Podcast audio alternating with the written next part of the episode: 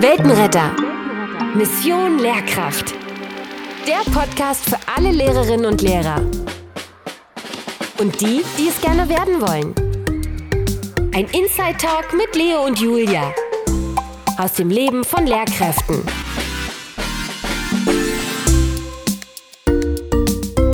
Ja, herzlich willkommen zu einer neuen Folge unseres Podcasts Weltenretter. Mission Lehrkraft. Wir widmen uns heute dem Thema des Studiums und der Studienwahl. Und zuallererst müssen wir uns vielleicht die Frage stellen, welche Voraussetzungen muss man denn erfüllen, um das Lehramtsstudium beginnen zu können? Ja, also es gibt eine gewisse Grundvoraussetzung, die man erfüllen muss, nämlich die anerkannte Hochschulzugangsberechtigung, also in der Regel das Abitur. Und dann gibt es gewisse individuelle Punkte, äh, die je nach Schulform oder beziehungsweise auch Fächerwahl dann auf einen zukommen können. Also dazu zählt zum Beispiel der NC, also der Numerus Clausus. Äh, wenn nämlich die Nachfrage das Angebot an Studienplätzen überschreitet, muss eben der Zugang zu einem Studiengang örtlich beschränkt werden und ein Auswahlverfahren dann durchgeführt werden. Und so ist es dann zum Beispiel an der Universität Halle der Fall. Für Magdeburg gibt es dazu aber keinen NC. Diese NC-Werte sind auch immer wieder auf den Uni-Seiten einsehbar. Das ist ganz wichtig. Und was ich ganz toll finde, ist, dass die Halle-Universität eine Art NC-Ampel hat. Mit der Eingabe von seiner Abi-Note kann man da dann nämlich angezeigt bekommen, wie wahrscheinlich es ist, dass man für das jeweilige Fach zugelassen wird und oder mit wie vielen Wartesemester man rechnen kann. Das hätte mir auf jeden Fall damals bei der Studienwahl geholfen. Ich habe mich lange durch diese Tabellen durchgeguckt und musste gucken, wo könnte es denn passen und habe mich dann aber auch nur auf die Studiengänge beworben, wo ich dachte, dass ich da eine realistische Chance habe. Genau, und dann gibt es noch gewisse Eignungstests, die anfallen bei Kunst, Sport oder Musik. Die werden auch direkt an der Uni durchgeführt. Das heißt, man muss da noch mal so ein bisschen unter Beweis stellen, ob man da gewisse Voraussetzungen erfüllt, um dann schlussendlich auch dieses Fach äh, studieren zu dürfen. Ähm, ich weiß nicht, kannst, hast du irgendwie persönlich da einen Bezug dazu? Ich wusste von vornherein, dass ich den Sporteignungstest höchstwahrscheinlich nicht schaffen werde. Insofern habe ich das gar nicht in Betracht gezogen. Und auch Kunst und Musik waren jetzt nicht so meine Fächer. Deshalb hat das für mich keine Rolle gespielt. Ja, also Gut, Sportmusik wäre jetzt für mich auch nicht in Frage gekommen. Ich hatte ganz lange überlegt, ob ich das mit Kunst mache, ähm, aber ich war dann direkt aus dem Abi raus und dachte, okay, weil man muss doch schon auch gewisse Leistungen vorher erbringen, wenn man das im Kunstbereich machen möchte. Dazu zählt eben unter anderem, dass man eine gewisse Mappe abgeben muss, wo Kunstwerke drin sind äh, oder auch, äh, ich sag mal, plastische Dinge müssen hergestellt werden und die abfotografiert werden. Und dann gibt's dort auch nochmal ein Gespräch, soweit ich das weiß. Und das war mir ein bisschen zu viel. Also ich wollte da eher auf die sichere Variante gehen und habe mich dann schlussendlich ja dann doch für evangelische Religionslehre entschieden. Das glaube ich. Ich kenne auch viele Studierende oder angehende Studierende, die dann quasi nochmal eine Zeit zwischen Abitur und Studium einschieben, um sich vorzubereiten auf den Test, richtig irgendwelche Kurse ablegen. Ja, gerade im Bereich Sport ist das der Fall, ne, würde ich sagen, oder? Ja, ich glaube auch im Kunstbereich, da gibt's auch so die Möglichkeit, dass du vorher schon mal einen Kurs machst, um dann das richtige Bild zu malen, wie es erwartet wird von dir. Jetzt mal ganz leinhaft formuliert. Ja. genau. Und dann ist es natürlich auch für das Fach Englisch ganz wichtig, dass man da einen Nachweis braucht über die Sprachkenntnis. Also entweder das geht über die Abi-Note, das heißt, man muss mindestens elf Punkte in den letzten vier Schulhalbjahren haben oder man hat so anerkannte Sprachtests, die man dann vorweisen kann. Ähm, das ist auch alles an der Uni einsehbar, welche Tests dazugelassen werden. Und dann steht ja auch schon die Bewerbung an der Universität quasi vor einem und man muss sich entscheiden, wo gehe ich hin. Da kann man ja erstmal gucken, welche Standorte haben wir hier in Sachsen-Anhalt. Und das sind einmal der Standort Magdeburg, an der Otto von Gericke Universität, an der Martin-Luther-Universität in Halle kann man auch das Lehramt studieren. Und welche Möglichkeiten des Studiums gibt es denn da und worin unterscheiden die sich? Ja, also an der Uni Halle ist es so, dass man die Schulform Grundschule, Sekundarschule, Gymnasium und Förderschule studieren kann. Und an der Universität Magdeburg ist es folgendermaßen, da kann man den Sekundarschulbereich das Gymnasialschullehramt und auch die berufsbildende Schule studieren. Und wie sieht es mit der Fächerwahl an den Studienstandorten aus? Ja, also an der Uni Halle ist es so, dass man äh, drei Fächer braucht, um Grundschullehramt studieren zu können. Mathe, Deutsch ist gesetzt und dann kommt das Nebenfach dazu. In der Sekundarschule und Gymnasium sind es zwei Fächer, die frei wählbar sind, aber es gibt gewisse Ausnahmen, die man dann auch sich angucken muss, wie zum Beispiel Ethik oder Religion kann man eben nicht zusammen studieren oder Musik und Kunst. Und für das Lehramt an Förderschulen können folgende Kombinationen von zwei ähm, förderpädagogischen Fachrichtungen studiert werden, also wie zum Beispiel Geistesbehindertenpädagogik oder Körperbehindertenpädagogik. Und außerdem müssen da dann auch noch entweder ein Sekundarschulfach oder zwei Grundschulfächer ausgewählt werden. Wie sieht es denn mit der Fächerwahl an der Otto von Gericke Universität aus? Da ist es so angegliedert, dass man in der Schulform Sekundarschule und Gymnasium jeweils eine Auswahl treffen muss aus Mathe, Wirtschaft und Technik und dann gibt es ein Nebenfach, was frei wählbar ist. Aber es gibt dort Einschränkungen, weil zum Beispiel Religion oder auch die Sprachen werden dort nicht äh, angeboten. Und bei der Berufsschule sieht es so aus, dass man eine berufliche Fachrichtung wählt, also wie Bautechnik, Elektrotechnik und dann ein äh, Unterrichtsfach sich aussucht. Ja, also alle möglichen Fächer und weitere Hinweise findet ihr auch nochmal ganz wichtig auf der Webseite der jeweiligen Uni und dort findet ihr auch weitere Infos zum Bewerbungsverfahren, aber ihr könnt natürlich auch jetzt genau zuhören, denn Leo wird euch darüber informieren. Natürlich sind die Termine an den jeweiligen Universitäten und im jeweiligen Kalender ja immer unterschiedlich, aber als Faustregel kann man sagen, der Bewerbungszeitraum in Magdeburg für die NC-freien Studiengänge geht vom 31. Mai bis zum 4. Oktober und in Halle ist es so, dass der Bewerbungszeitraum vom Ende Mai bis zum 15.07., weil hier natürlich viele Studiengänge mit einem NC versehen sind. Ja, und ähm, jetzt vielleicht nochmal ganz wichtig, denn das ist ja auch ein gravierender Unterschied zwischen der Uni Halle und der Uni in Magdeburg, äh, weil es unterschiedliche Systeme gibt, die man studieren kann. Ja, in Magdeburg studiert man im Bachelor-Master-System. Das heißt, man absolviert erst ein sechssemestriges Bachelorstudium und anschließend ein viersemestriges Masterstudium. Das ist modularisiert. Und in Halle absolviert man ein sogenanntes Staatsexamensstudium. Das ist vor allem immer dann angedacht, wenn man später in, bei einem Land oder bei einem Staat angestellt ist. Und dort ist das Ganze auch modularisiert und am Ende erhält man das erste Staatsexamen als Abschluss. Um dann in den Staatsdienst gehen zu können, benötigt man dann anschließend den Vorbereitungsdienst, der das zweite Staatsexamen darstellt. Und für welche Form hattest du dich entschieden? Ich habe auch ein Bachelor- und Masterstudium absolviert, weil das ist in der Regel weit verteilt in Deutschland. Und damit wollen wir überleiten zu unserem Gast, nämlich einer Erstsemesterstudentin. Ja, hallo Lara, herzlich willkommen erst einmal. Vielleicht kannst du uns zum Anfang einen ganz kurzen Abriss dazu geben, was deine Fächerkombis sind, an welcher Uni du studierst und so weiter. Ja, also ich studiere Technik und Physik in Magdeburg. Ja, das ist so. Denn du bist im ersten Semester. Genau. Genau. Und ähm, wie kamst du auf die Fächerkombi? Also tatsächlich wollte ich ursprünglich Bio und Geschichte machen und da mich Halle aber nicht genommen hat, hatte ich mehr oder weniger Mangel an Alternativen und habe dann gesagt, okay, Technik fandest du eigentlich ohnehin schon interessant, das war deine Idee vor Biogeschichte, nimmst du Technik. Wirtschaft fand ich dann eher uncool, wollte ich nicht machen. Mathe war auch nicht so mein Ding und dann habe ich gesagt, okay, gehst du mit Physik mit, hattest du kurz vorm Abi, bist du kurz vorm Abi und warst jetzt nicht so schlecht, deswegen nimmst du halt Physik. Okay, und hat sich erst im Abi dein Wunsch, äh, Lehrer zu werden, ähm, gezeigt oder gab es schon vorher die Motivation dazu? Tatsächlich kann ich mich, solange ich, wie ich mich erinnern kann, nur daran erinnern, Lehrer werden zu wollen. Also mindestens seit der fünften Klasse. Und ähm, ich würde auch behaupten, schon in der Grundschule, weil da haben immer viele zu mir gesagt, ja, kommst du dann später zurück, wirst Lehrer an der Grundschule. Sag ich, ja, wahrscheinlich, be bestimmt. Irgendwie wird das schon funktionieren. Und was glaubst du, warum das so ist? Tatsächlich sind meine Eltern auch Lehrer. Und ähm, ich denke, das hat einen gewissen Einfluss auch auf die äh, Berufswahl der Kinder. Aber ich würde auch sagen, einfach weil ich gerne mit Kindern umgehe und ich war jetzt vorm, ja doch vor Studiumbeginn, war ich in der Grundschule und habe da mal mitgeholfen, habe Nachhilfe gegeben, auch bei mir in der Schule damals. Und ähm, habe da halt gemerkt, ich mag die Arbeit mit Kindern und das würde ich eigentlich ganz gerne weiterführen. Okay, und jetzt gehen wir mal zurück. Also bevor man mit dem Studium anfängt, welche Voraussetzungen braucht man, um zugelassen zu werden? Also grundsätzlich braucht man ein Abitur. Es geht zwar auch, glaube ich, mit einer abgeschlossenen Berufsausbildung, weil ich habe bei mir einem Studiengang, die ist Meisterfriseurin. Ähm, aber grundsätzlich braucht man eben ein Abitur und in Magdeburg war es jetzt so, dass man keine NC-Zulassung hatte, dass man keinen bestimmten Abischnitt haben musste. In Halle ist es aber so, dass man zum Beispiel einen bestimmten Abischnitt haben muss, um dann zugelassen zu werden, beziehungsweise hoffen muss, dass man zugelassen wird. Ja, du hast es gerade schon angesprochen. In Magdeburg ist es tatsächlich so, dass man auch mit einer Meisterausbildung, nur mit der Meisterausbildung, also es reicht nicht die einfache Berufsausbildung, hat man auch die Möglichkeit, an die Universität zu gehen und braucht dafür nicht mal ein Abitur.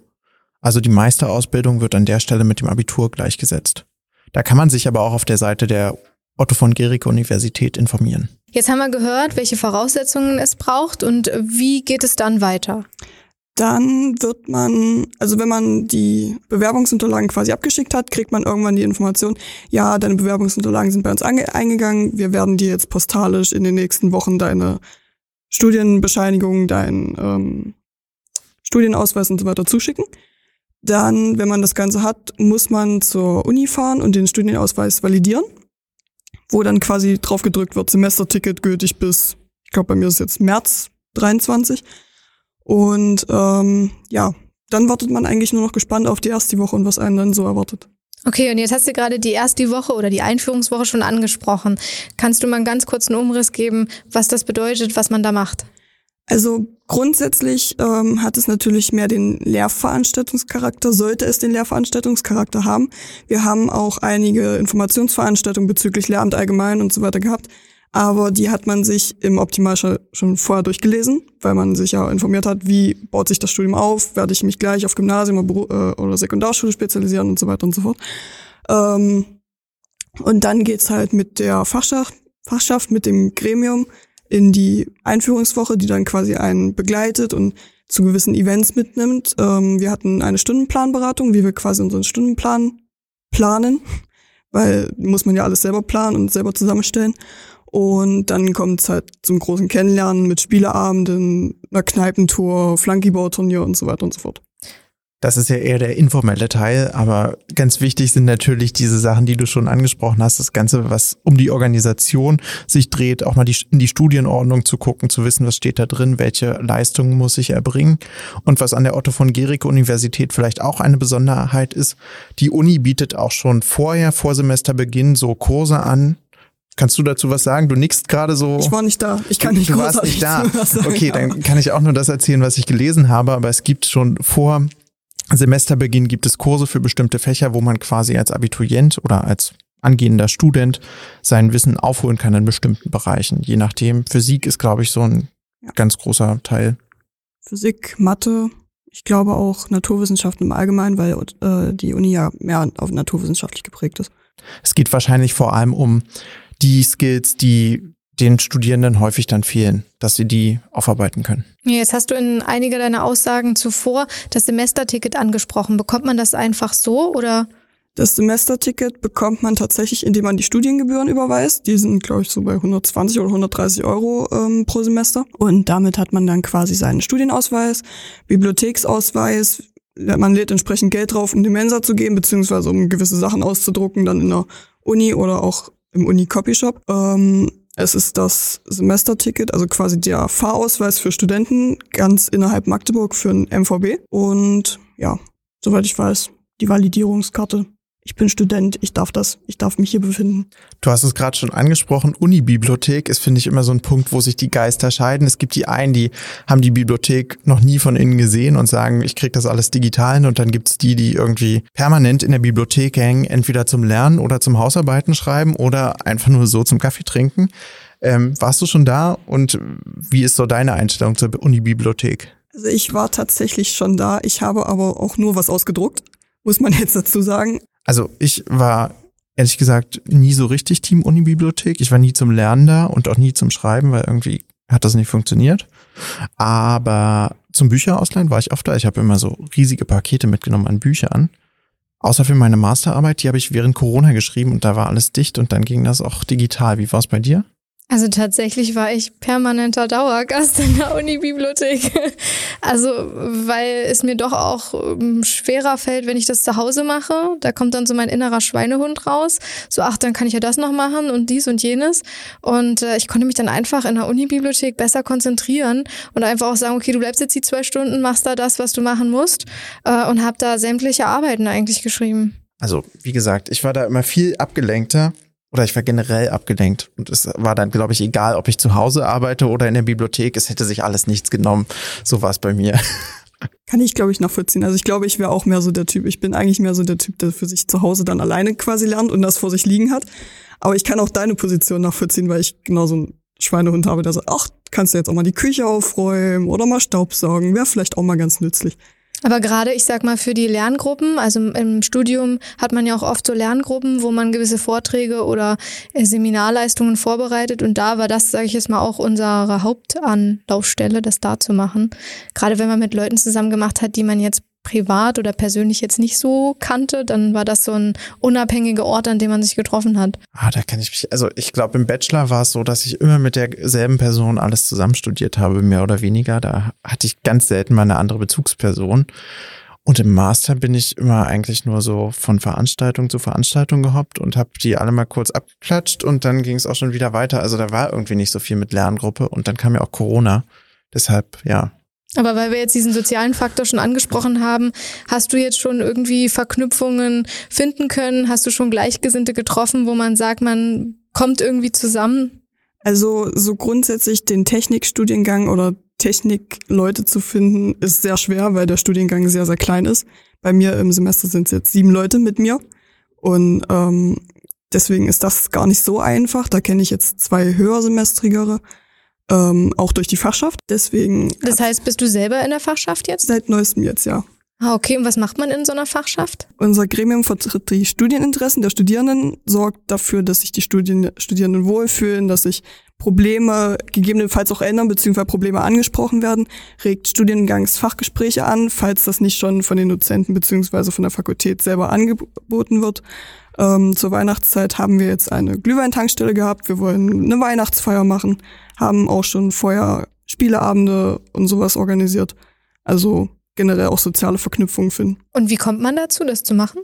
Also grundsätzlich standen wir in unserer ersten Woche davor und haben gesagt, die Pullis finden wir cool, die wollen wir auch haben.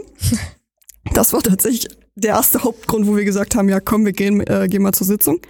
Und ähm, dann haben wir aber relativ schnell festgestellt, dadurch, dass wir in der Schule schon relativ viel mitorganisiert haben, dass sich das quasi in der Uni auch ganz gut macht und dass man dabei auch ein gutes Gefühl hat, neue Menschen kennengelernt, nette Menschen kennengelernt, die man vielleicht dann auch weiter kennenlernen möchte, im, äh, gegebenenfalls, die einem helfen können im Studium. Ja, ich hätte eine Frage dazu. Wir hatten vorhin schon das Thema quasi Universitätswahl. Und da klang ja ganz klar raus, dass du entweder nach Halle oder nach Magdeburg gehen wolltest. Warum denn ausgerechnet Sachsen-Anhalt? Warum kam für dich keine andere Universität oder kein anderes Bundesland in Frage? Also ich hatte mich tatsächlich auch in Potsdam beworben. Ähm, da stand aber auch ganz stark drinne, dass man, wenn man dort studiert, nicht die Garantie erwarten kann, wieder zurückzukommen. Und da ich ein relativ heimatverbundener Mensch bin, der es jetzt nicht so mit neuen Dingen und neuen Gesellschaften hat, habe ich gesagt, ich möchte eigentlich ganz gerne wohin, wo ich nah dran bin, wo ich auch schnell mal, äh, schnell mal nach Hause gehen kann auffahren kann. Okay, also der regionale Bezug war dir sehr oh. wichtig. Ja, vielleicht kannst du uns noch einen kurzen Ausblick geben, wie dein Studium aktuell sich so ein bisschen gliedert. Also wir haben jetzt schon gehört, du machst ganz viel im Technikbereich. Gibt es auch eine Fachschaft für Erziehungswissenschaften oder eine Fachschaft allgemein für Pädagogik, Lehramt? Und wie sieht's mit deinem Zweitfach aus? Also ähm, meine Fachschaft und mein Gremium ist da speziell für Lehramt angesiedelt. Es gibt äh, einen Fachschaftsrat für die Fakultät für Humanwissenschaften. Ähm, es gibt einen Fachschaftsrat für Informatik, für die Sozialwissenschaftler, für die Sportwissenschaften. Also wir sind da relativ breit angesiedelt. Ähm, mein Zweitfach hin, das ist ein bisschen interessant. Also ich habe das Gefühl, ich habe innerhalb des Semesters mehr Physik als Technik. Es hängt ja auch nah zusammen. Also Physik und Technik ist ja ein fließender Übergang mitunter, oder? Bisher nicht tatsächlich. Also bisher habe ich in Technik kümmere ich mich hauptsächlich um Werkstoffe bisher und habe da äh, Übung bzw. Praktikum und in Physik ist halt eine Vorlesung, eine Übung und halt ein Grundpraktikum. Und das zieht sich aber halt, weil die Vorlesung habe ich zweimal die Woche, Übung habe ich zweimal die Woche und das Praktikum alle zwei Wochen, aber halt vier Stunden am Stück. Und ähm, muss auch für Physik Mathe belegen. Also so generell habe ich das Gefühl, ich mache mehr Physik als Mathe. Aber da meinten sie mittlerweile auch, ja, das wird sich legen dann so in nächster Zeit, so in den nächsten Semestern.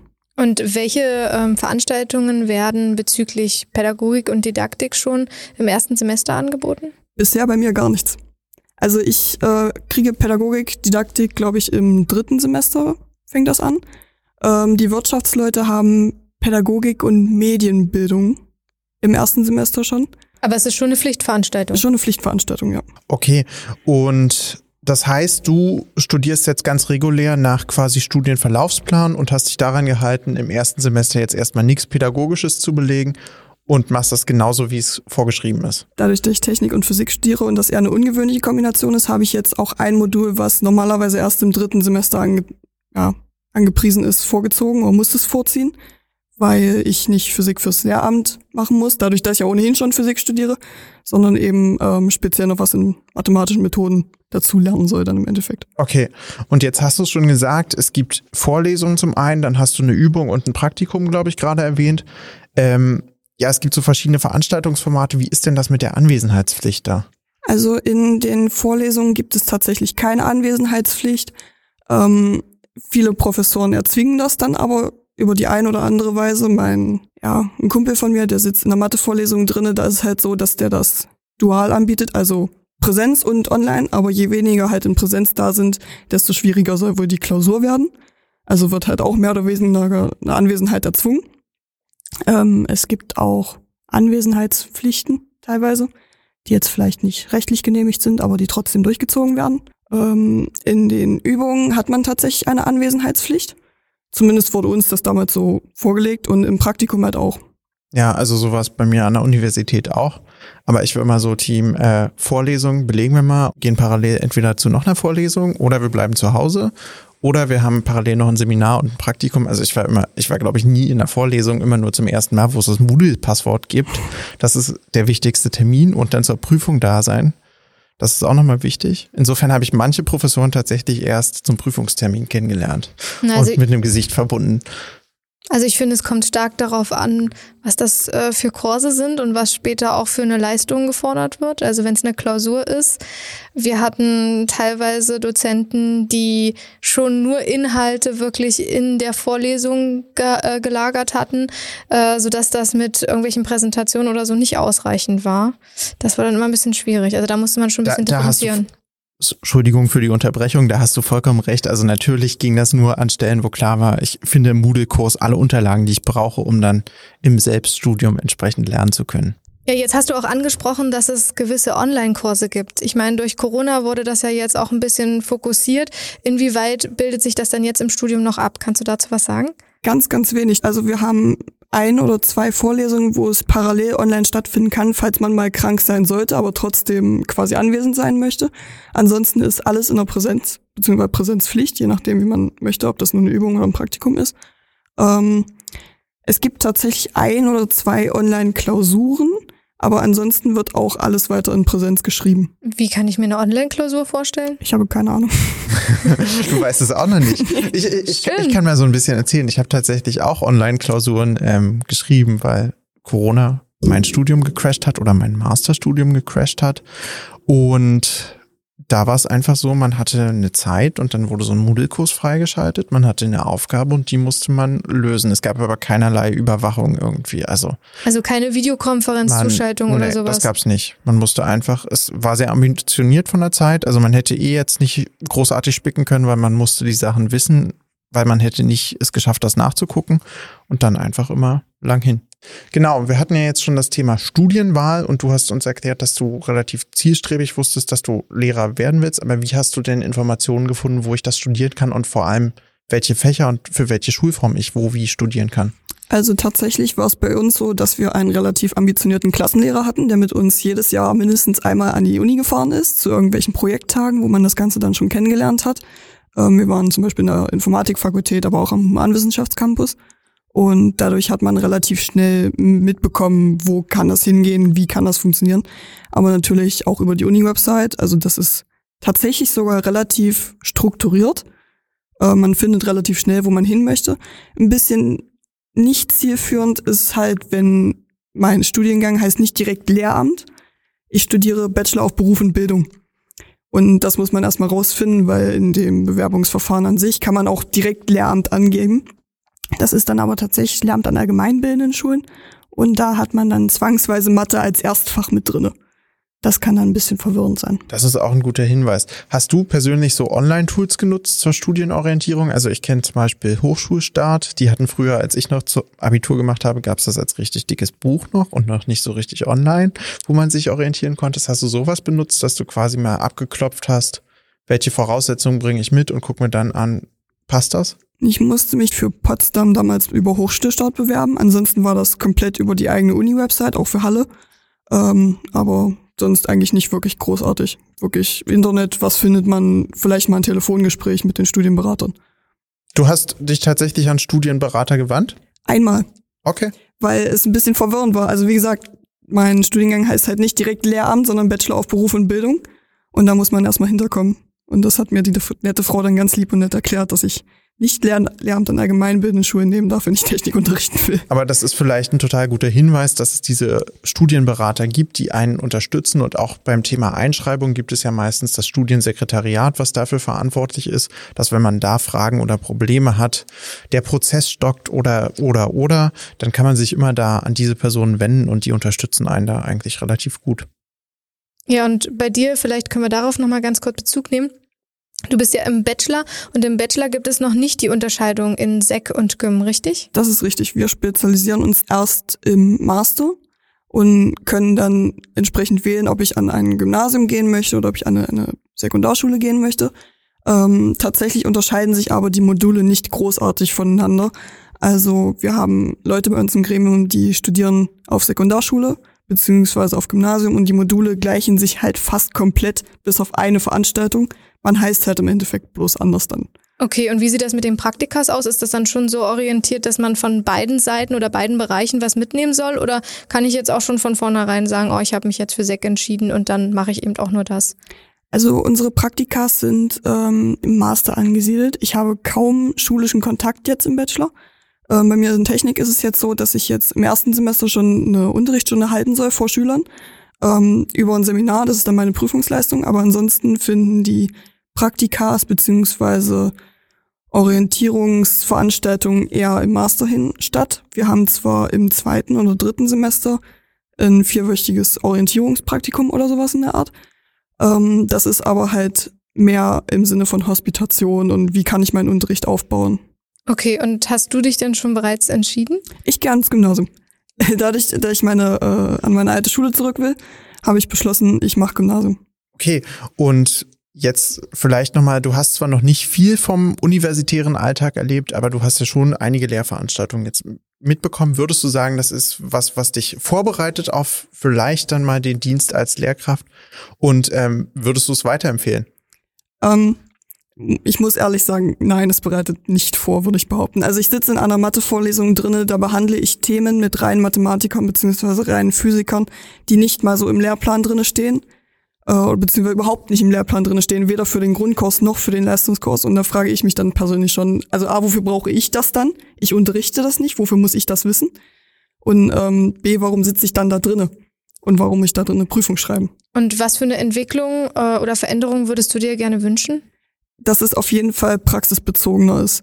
Also ich finde es relativ spät angesiedelt zu sagen, wir gehen im Master erst an die Schulen, beziehungsweise haben dann die äh, praktische, den praktischen Bezug erst im Master, weil dann hat man eben jetzt schon die drei Jahre studiert und dann stellt man vielleicht fest, ich kann nicht mit Kindern und die drei Jahre sind im Endeffekt vollkommen sinnlos. Klar, man hat im Endeffekt einen Bachelor of Science, damit kann man auch von mir aus Architekt werden oder was weiß ich.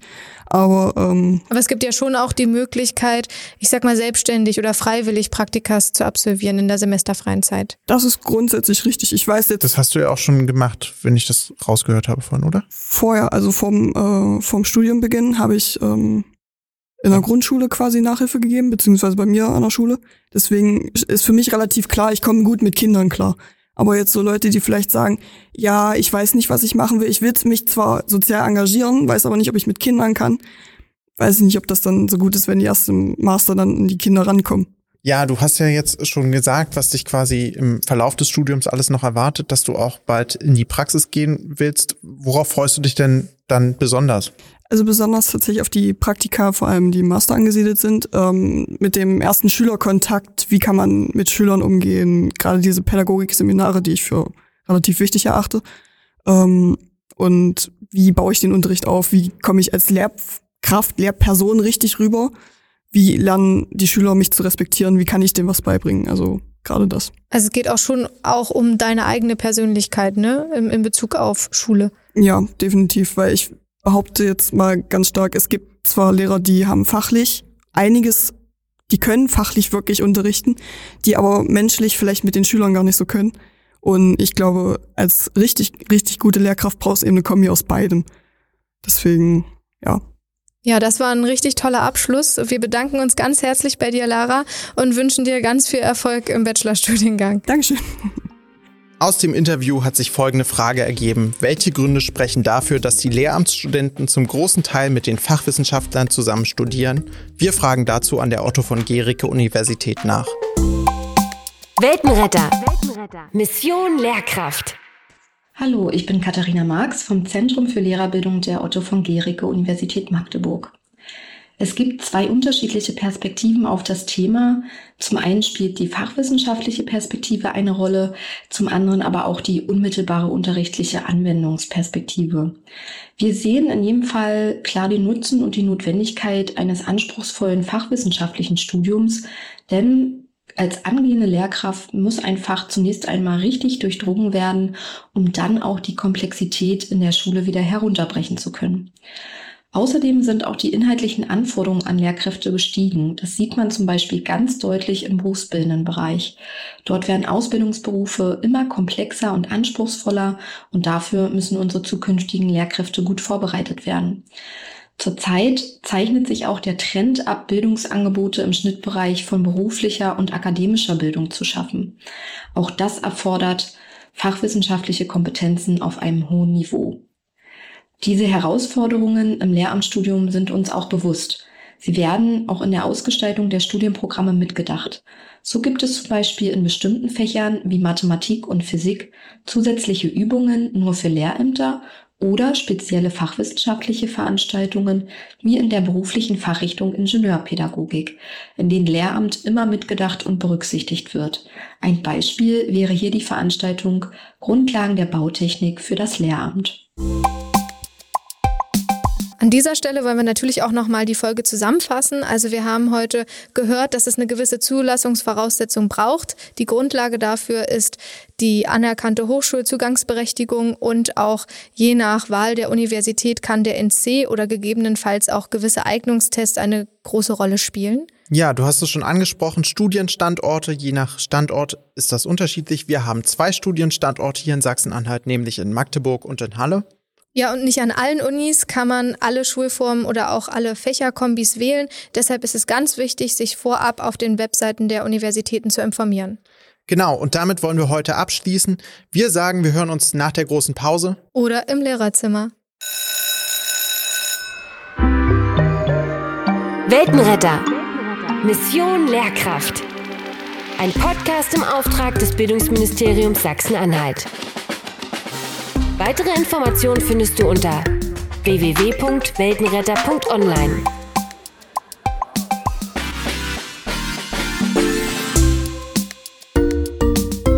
Person und Funktionsbezeichnung gelten jeweils in weiblicher und männlicher Form.